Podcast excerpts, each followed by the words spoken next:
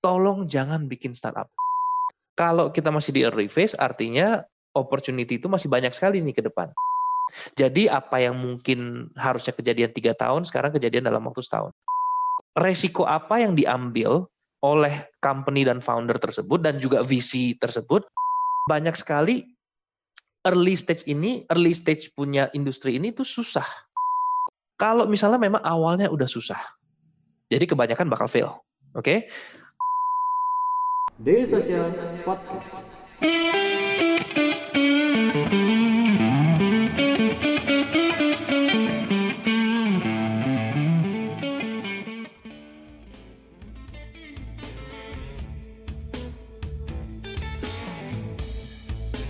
Selamat malam teman-teman semua, selamat datang di Selasa Startup. Ini adalah acara mingguan yang diselenggarakan oleh Daily Social. Di acara ini kita akan mengundang beberapa pelaku di ekosistem startup untuk membicarakan topik-topik terkini yang sedang hangat. Nah, di sesi Selasa Startup hari ini kita kedatangan tamu yang sangat spesial. Ini adalah salah satu pemodal Ventura yang bisa dikatakan salah satu yang paling aktif di Indonesia.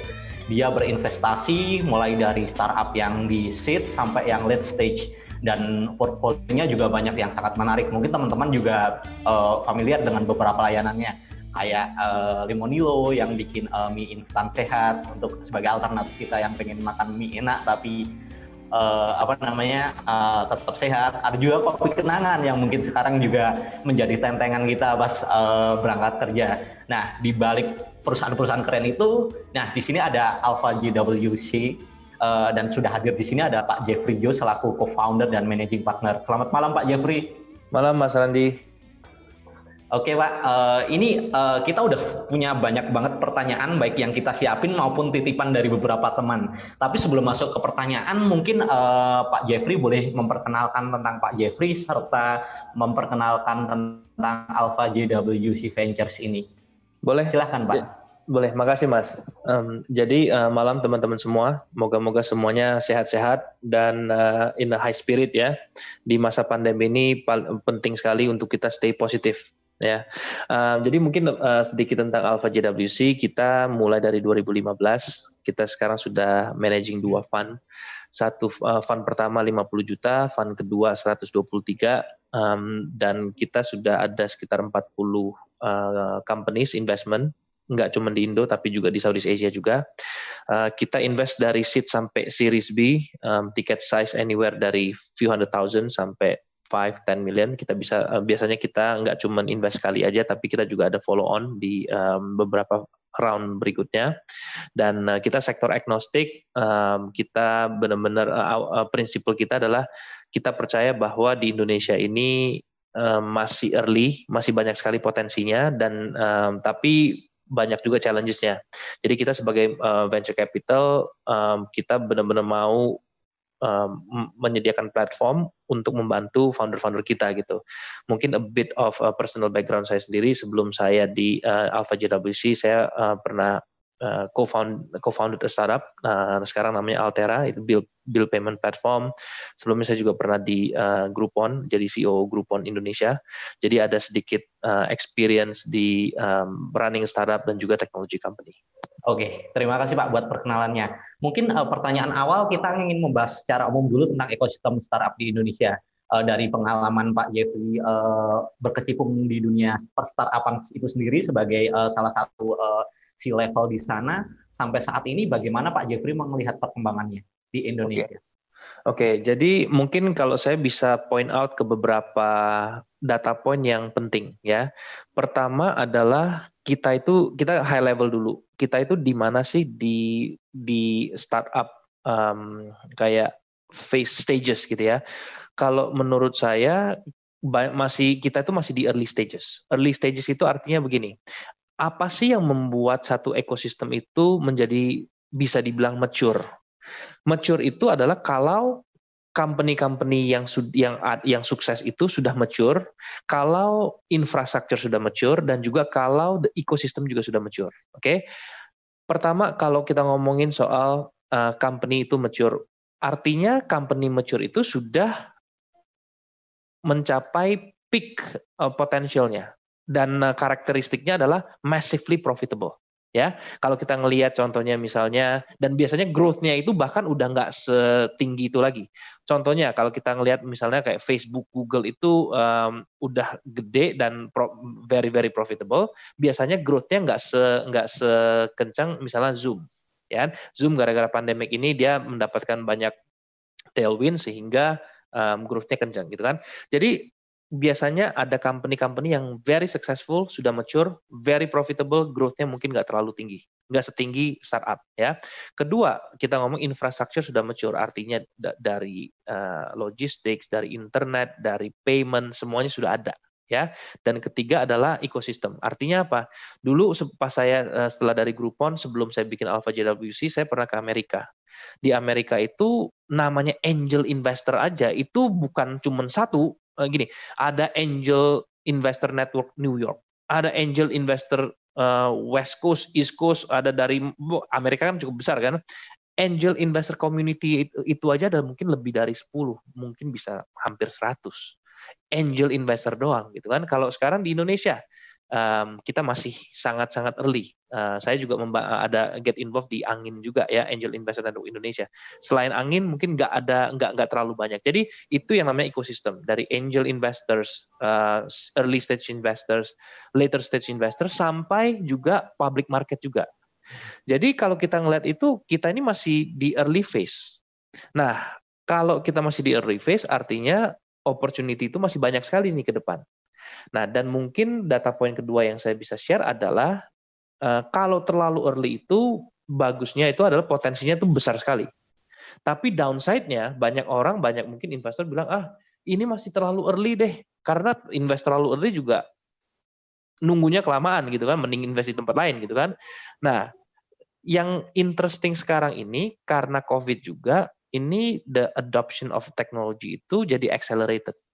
Jadi apa yang mungkin harusnya kejadian 3 tahun, sekarang kejadian dalam waktu setahun. Nah itu sebenarnya it's good news for us. Poin ketiga, satu lebih biar ini ya. Poin ketiga itu yang interesting juga adalah kalau kita ngelihat kita ini sudah ada dimasuk di radar dunia belum sih?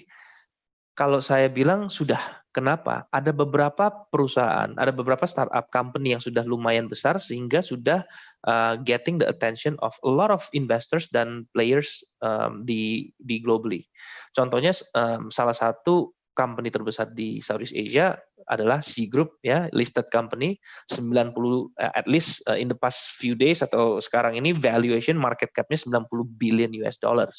Dan kita di market sekarang ini kita perlu lebih banyak company yang bisa successful sehingga investor-investor global itu bisa melihat opportunity dan potensi di Indonesia sehingga mereka juga bisa lebih familiar dan comfortable untuk invest.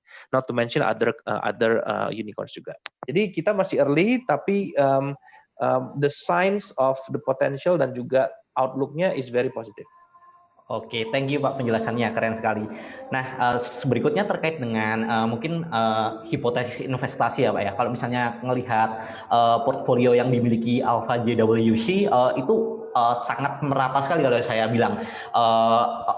Alpha JWC punya yang consumer banget kayak misalnya Hungry, terus ada Lemonilo, tapi juga ada yang enterprise banget kayak misalnya online pajak dan sebagainya. Sebenarnya Alpha JWC ini punya apa ya istilahnya ya, punya kriteria tersendiri nggak sih Pak dalam melakukan atau menggulirkan investasi-investasinya, atau emang semua segmen landscape bisnis dijajah semua gitu? Ya, jadi in general pertama kita itu sektor agnostik, artinya kita nggak ada satu sektor yang kita sangat fokusin. Ada beberapa sektor yang kita cukup familiar, contohnya consumer ya, kita banyak consumer companies, contohnya Kopi Kenangan, Lemonilo ya kan, ada beberapa yang lain juga itu. Jadi kita lumayan paham dengan consumer. Kita juga lumayan tahu fintech juga. Kita ada pioneer di fintech, kita ada invest di beberapa early like the pioneer of fintech di Indonesia. Tapi kita percaya bahwa di market ya Indonesia yang masih dalam tahap early ini, opportunity itu masih banyak sehingga, dan juga setiap sektor itu belum terlalu deep. Apa maksudnya deep? Kalau kita ngelihat SaaS di Amerika, itu ada VC yang mungkin fokusnya cuma di SaaS. Karena di SaaS itu ada ratusan company dan ada di list di public market aja mungkin ada puluhan listed SaaS companies. Oleh karena itu dia bisa fokus di situ. Di Indonesia jangankan ngomong listed, yang startup yang difunded oleh VC aja belum tentu ada 20 gitu kan. Jadi nggak bisa deep. Jadi kita harus wide dulu. Jadi kalau dari kita benar-benar fokusin ke founder. Kita benar-benar melihat apakah satu, the founder can really create a big and successful businesses, dan juga equally important adalah kita ngelihat apakah Alpha JWC bisa bermain cukup penting, bermain role cukup penting untuk membantu founders untuk menjadi successful. Oke, menarik.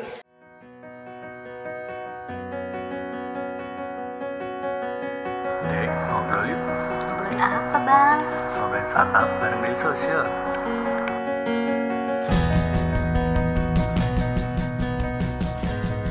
Daily Social Podcast. Ini udah di-mention juga soal founder ya. Kalau misalnya berdiskusi dengan banyak fiksi, biasanya kalau misalnya ngomongin investasi di early stage, poin pertama yang selalu dimention adalah invest ke foundernya sendiri. Tapi ini juga pertanyaan titipan dari beberapa teman-teman yang japri ke saya, terutama teman-teman yang dari early stage. Sebenarnya setelah founder, variabel apa aja sih Pak yang biasa venture capital itu amati ketika ingin berinvestasi di perusahaan tahap awal, misalnya terkait dengan market size kah, model bisnis kah, atau yang lainnya Pak? Oke, sebenarnya ada gini, cara venture capital melihat satu investment dan the decision making prosesnya itu benar-benar harus menyeluruh. Artinya begini, ada banyak box yang kita harus tick gitu ya. Dan ini bukan ada beberapa box yang lebih penting daripada yang lain. Ada kriteria yang lebih penting. Tapi sebenarnya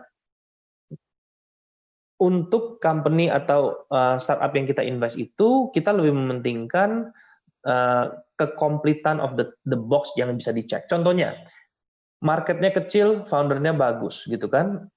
Susah, ya kan? Jadi bukannya kita harus, ini lebih ke and daripada or. Karena founder yang bagus di tim yang bagus, di industri yang kecil atau yang timingnya salah atau yang sangat kompetitif, membuat the chance of success itu jadi rendah. Nah, kalau kita rule of investing nomor satu itu selalu risk reward, ya kan? Jadi bukan seberapa besar ini bukan cuman seberapa besar company ini bisa grow, tapi resiko apa yang diambil oleh company dan founder tersebut dan juga VC tersebut untuk bisa mencapai angka tersebut. Nah, jadi selalu itu in relatif gitu kan. Jadi kalau misalnya kita ngomong kriteria itu ada banyak sekali kriteria ya. Founder penting, market size penting, dan ada competition penting, valuation juga penting. Contohnya kalau misalnya foundernya very experienced, marketnya besar, product market fit-nya ada, early traction sudah ada, valuation-nya sangat tinggi sekali. Nggak mungkin kita invest. Karena at the end of the day it's about investing. Gitu kan? Kalau misalnya semuanya pasti sukses, pasti jadi unicorn, tapi valuation-nya misalnya udah pasti guaranteed jadi 1 billion, tapi valuation-nya 10 billion, ya saya rugi dong, gitu kan? Nah, jadi just to have that thinking aja. Jadi semuanya harus kita pikirkan, gitu. Oke, got it Pak. Kalau misalnya Jeffrey kan di Alpha JWC ini masuk ke berbagai lanskap bisnis ya Pak ya. Kalau misalnya tahun ini Pak Jeffrey melihat sektor bisnis yang kelihatan banget pertumbuhannya itu apa Pak tahun ini Pak? Kalau saya bilang pertama in general market sekarang itu challenging. Karena apa? Ekonomi seluruh dunia shrinking, ya kan? GDP globally itu shrinking. Karena GDP globally shrinking itu mau ada industri yang dapat tailwind pun juga in general itu lumayan tough. Jadi in high level semua tuh lumayan challenging. Tapi of course ada beberapa yang dapetin tailwind gitu kan. Mungkin kalau dari kita selalu percaya begini, yang penting beberapa hal yang penting adalah market harus besar dulu ya kan. Market besar walaupun the trendnya itu nggak terlalu growth-nya nggak terlalu besar, tapi thesis kita di startup itu bukan growth of the overall sector. Contohnya misalnya kita ambil satu contoh yang paling gampang deh, FMCG yang kita semua lumayan tahu gitu kan. FMCG spending, mungkin kita beli sampo, mungkin kita beli all the needs, misalnya sampo, odol dan lain-lain. Mungkin kita bisa spending kita nggak naik gara-gara ekonomi challenging. Tapi startup itu tesisnya adalah digitizing our buying behavior, creating an online platform. Jadi yang kita lihat adalah seberapa cepat orang itu move ke digital, move ke online. Walaupun marketnya itu nggak terlalu growing, tapi kalau mode pembeliannya itu shift ke online cepat, ya kan, kita merasa the traction and also the growth itu bakal bisa baik gitu kan. On the other hand, mungkin ada sektor yang mungkin growth-nya kenceng. Ya kan, misalnya kita ngomong aja mungkin healthcare deh, gara-gara pandemi misalnya ya. Ini healthcare ini growth-nya kenceng, tapi semuanya online, sehingga startup nggak bisa bermain di sana. Ya nggak terlalu relevan juga. Jadi yang kita perhatikan adalah the digital adoption in those sectors tersebut. Oke. Kemudian Pak, ini ada pertanyaan lagi terkait dengan biasanya kalau founder-founder early stage itu. Kenapa sih akhirnya visi itu nggak memilih mereka? Mungkin Pak Jeffrey bisa meng-highlight banyak kesalahan-kesalahan yang muncul itu apa ya Pak ketika startup early stage pitching ke visi di awal-awal? Mungkin pertama begini ya, dan juga ini adalah alasan saya kenapa saya juga sangat antusias di acara ini, karena saya pengen share ke teman-teman founders juga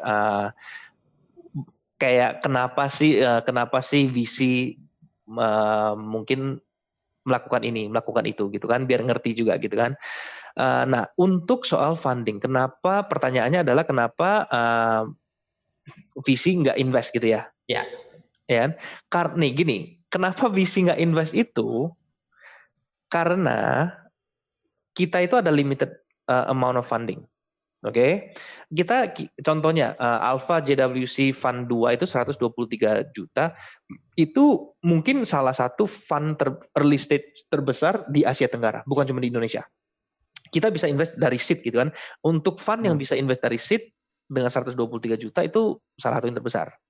Nah, tapi itu kan juga limited. Artinya memang the nature of the industry itu memang sekarang ini funding yang available itu nggak bisa untuk mendanai semua startup, betul kan? Jadi kita harus tahu bahwa cukup kompetitif. Nah, jadi pertama itu dulu. Nah, kedua, kalau kita ada datanya itu kalau nggak salah dari 1.000 startup yang kalau bikin startup kan gampang ya Mas ya. Contohnya saya hari ini mau bikin startup misalnya whatever, saya tinggal bikin beli domain. Ya kan, beli domain name, terus ya udah, saya jadi landing page, saya jadi startup gitu kan. Nah, bayangin, jadi gampang banget untuk bikin startup gitu kan. Nah, oleh karena itu dan kita nggak bisa invest di semua startup dan juga jumlah funding to limited, jadi it's quite hard to invest in all of the companies. Nah, kalau misalnya ditanya kenapa VC nggak invest itu? Mungkin jawabannya satu, yang paling mendasar. Kalau dari kacamata VC itu satu, kalau dari macam founder nanti saya akan share lagi apa sih yang paling penting. Paling penting dari kacamata investor adalah can we create value? Ya kan? Can this company be successful? Mungkin pertanyaannya itu dulu. Kalau misalnya Mas Randi ada ketemu sama satu founder dan satu startup yang bilang, Mas Jeff, ini pasti saya guaranteed, pasti bisa create value banget, pasti bisa sukses banget. Kenapa kok you nggak invest?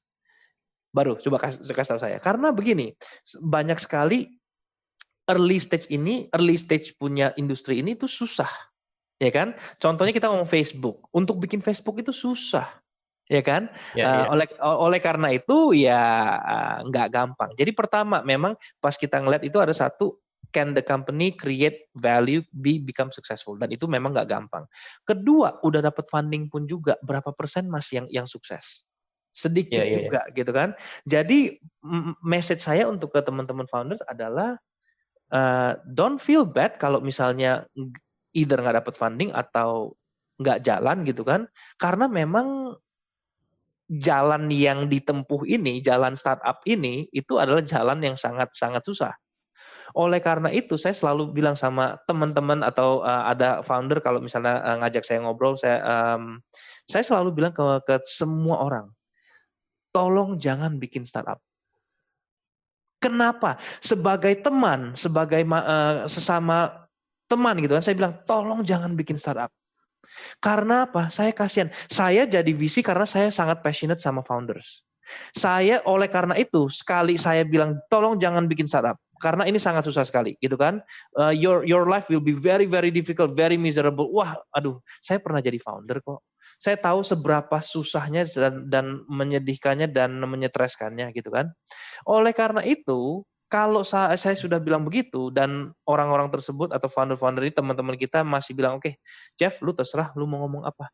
Gua pokoknya tetap mau jadi founder karena for the right reason ya. For the right reason artinya gua memang ada visi yang gede untuk solving a big problem. Gua benar-benar mau, gua memang built and born to be founder dan lain-lain. Oke. Nah, berarti lu memang udah siap. Lu udah tahu nih, lu mau jadi founder for the right reason. Lu udah tahu nih, lu udah tahu hidup lu bakal miserable, bakal stres segala macam. Oke. Let me see how I can help you. Oke, lu ngerti kan? Jadi pertama selalu ini tuh susah. Ini sangat susah sekali. Jadi unless orang itu memang sudah ngerti dan memang mau menjadi founder dan going through all the pain and misery, dan mending jangan karena susah. Jangan lupa subscribe Ngobrolin Startup Daily Social Podcast di SoundCloud, Spotify, atau aplikasi podcast favorit kamu.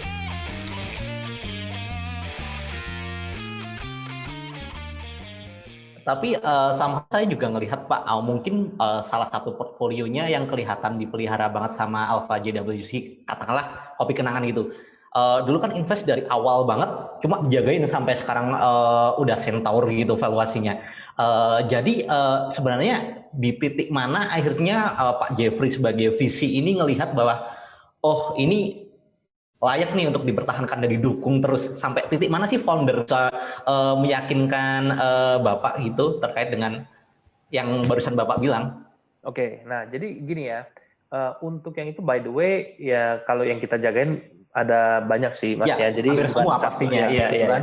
Nah, jadi kalau cara kita ngelihat itu ada down to beberapa hal yang sangat penting sih. Pertama adalah bisnisnya ini bisa jalan atau enggak. Karena begini ya, kalau bisnisnya nggak jalan, kita nggak bakal invest lagi. Kenapa? Kita bukan cuman kita mikirin kita punya funding sama investor, tapi kita juga mikirin founder. Mungkin gini Mas Andi.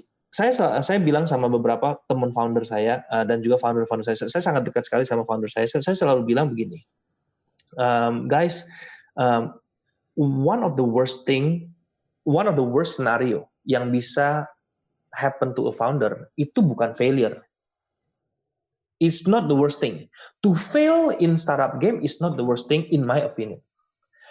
Yang namanya worst itu adalah slow and very slow and painful death atau very slow and painful failure. Jadi artinya kalau misalnya pas kita invest pertama, by the way, the chance of success of any idea itu pertama-tama ya, mau ngomongin apapun juga, bisnis model apapun juga, the chance of success itu di bawah 10%. Jadi semua startup yang mulai ya, the chance of success itu biasanya di bawah 10%. Oke, plus minus lah ya. Nah, kalau misalnya memang awalnya udah susah, jadi kebanyakan bakal fail. Oke. Kalau fail sebagai founder sebenarnya dan juga sebagai VC juga dan sebagai semuanya, makanya di Amerika itu ada pepatah yang bilang apa? Fail fast, learn faster. Jadi, kalau misalnya ini memang nggak jalan, biasanya makanya orang pivot. Nggak bisa pivot, ya udah kita lihat mau bagaimana lagi. Mungkin ada beberapa cerita yang saya bisa ceritakan. Kita ada backing founders multiple times. Bikin startup satu, udah selesai, bisa sukses, bisa nggak sukses. Kedua, kita back lagi kok. Jadi artinya, it's okay to fail, tapi yang benar, fail right gitu, ya kan? Jadi menurut saya itu bukan masalah kenapa kita nggak support lagi, kenapa ini support, bukan dari kacamata investor dulu. Kita mungkin kita balikin dulu sebagai founder. Anda maunya yang seperti apa? Apakah Anda mau tetap di back terus tapi chance of suksesnya low sehingga itu slow and painful failure, atau mungkin pas masih kecil seed gitu kan, mungkin ini kita tahu, waduh ini susah nih, kita mau bikin Facebook is not the only social network gitu kan, sebelumnya udah ada banyak, wah ini nggak jalan nih for whatever reason, kita coba lihat, kita pivot atau kita shutdown, kita iniin lagi. Jadi ada banyak cara, tapi untuk founder, karena saya begini ya, saya sebagai investor, saya sangat-sangat peduli dengan founder. Oleh karena itu, kalau misalnya memang nggak jalan, the right thing to do adalah oke, bro ini kayaknya nggak jalan nih, oke sis ini nggak jalan nih, ya kan? Apa yang kita bisa lakukan? Always ask the right thing. It's not like, ada juga yang bilang fake it till you make it gitu kan? Bisa juga. Jadi nih fake it till you make it benar juga, fail fast learn faster benar juga. In different scenario, kita harus bisa pinter-pinter dan harus benar-benar melihat what is the right thing to do. Bahkan, makanya gini, kalau saya selalu bilang begini, it's okay to fail when you are small. Karena pas masih small, masih gampang untuk kita bilang, wah ini this is not working, let us pivot, let us try to do something else. Tapi kalau udah gede, nah itu udah susah. Ya kan? Nah, padahal kalau misalnya itu memang susah, mungkin we should try to do something else, karena in the end it's not easy. So kalau saya ada pesan ke teman-teman founder adalah you need to ask the right questions, and benar-benar ini mungkin you cannot say this to your investors karena kan kita harus mungkin ya nggak bisa semuanya kita share openly begitu juga gitu kan kita, tapi for the founders, makanya founders yang ada co-founder ada bagusnya seperti itu, benar-benar bisa having a very honest discussion with among themselves. What's the right thing to do, gitu kan? Oke, thank you Pak buat penjelasannya, menarik sekali. Nah ini juga masih terkait dengan founder nih. Selama pandemi ini pasti banyak banget banyak banget keputusan-keputusan yang mungkin dilakukan oleh founder karena bisnisnya yang GMV-nya tiba-tiba melorot, marketnya tiba-tiba berubah dan sebagainya. Di situasi seperti sekarang ini, advice apa yang bisa Pak Jeffrey berikan untuk rekan-rekan founder startup itu? Oke, kalau saya ada mungkin suggestion ya. Pertama, di situasi yang challenging ini, ada lumayan banyak benefit untuk over communicating to investors, terutama investors yang bisa ngebantu gitu kan. Kalau investor yang kurang bisa ngebantu, contohnya mungkin yang nggak gitu ngerti industrinya, atau mungkin yang nggak ada di yang nggak ada presence di Indonesia misalnya atau gimana, mungkin susah untuk ngebantu gitu kan. Tapi kalau biasanya walaupun investor tersebut nggak di Indonesia pun juga sih bisa ngebantu juga sih. Tapi gini, assuming investornya itu bisa ngebantu, harusnya sebenarnya bisa ngebantu sih. At least kalau nggak bisa membantu secara bisnis, at least secara personal kasih moral support bisa dong gitu kan, dan kasih advice dan lain-lain. Jadi assuming investor itu bisa membantu in any way, it's a good time untuk share the challenges to the investor, karena at least ini yang saya dan kita di Alpha JWC lakukan. Setiap kali kita ngomong sama founder itu, kita sudah siap untuk discover any problem, challenges yang mereka hadapi, dan kita siap untuk oke, gimana kita bisa bantu. Kenapa? Karena at least ini cara kita pikir ya Mas ya. Kita itu bukan investor yang gue kasih lu duit ya lu laporan dong ke gue dong, gue bos lu nih gitu. Kita nggak pernah begitu. Kita selalu, bahkan kalau saya selalu bilang ke tim, gimana sih kita bisa tahu bahwa kita itu adalah VC dan partner yang baik untuk founder. Kita tahu kalau kita sudah melakukan hal yang benar ke founder kalau founder ada masalah, siapa yang dia telepon. Ya kan, oke. Kalau misalnya ada masalah nih, dia telepon kita, oke? Oke, bro, gue ada masalah seperti ini. Oke, bagaimana kita membantu gitu kan?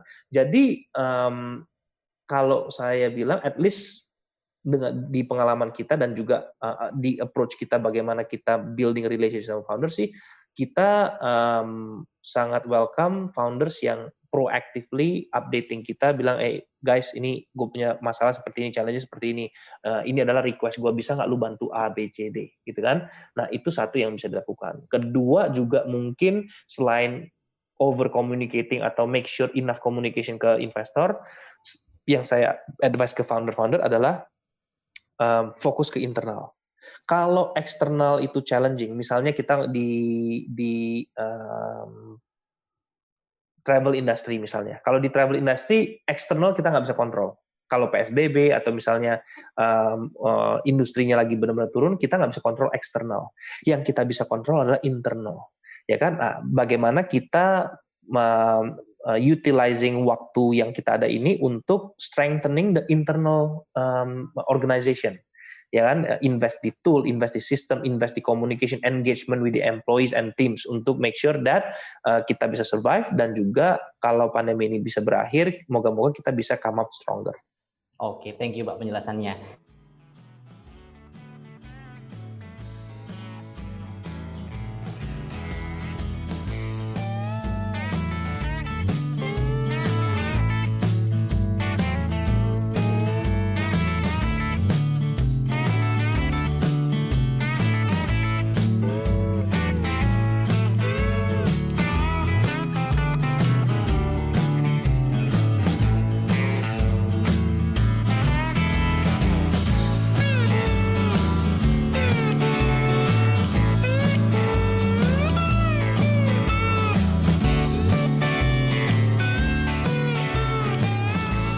Keep in touch bersama kita di dailysocial.id untuk website kita. Di Facebook kita ada dailysocial.id, di Twitter kita ada @dailysocial dan di Instagram kita ada @dailysocial.id. Di LinkedIn kita ada Daily Social dan di YouTube kita ada Daily Social.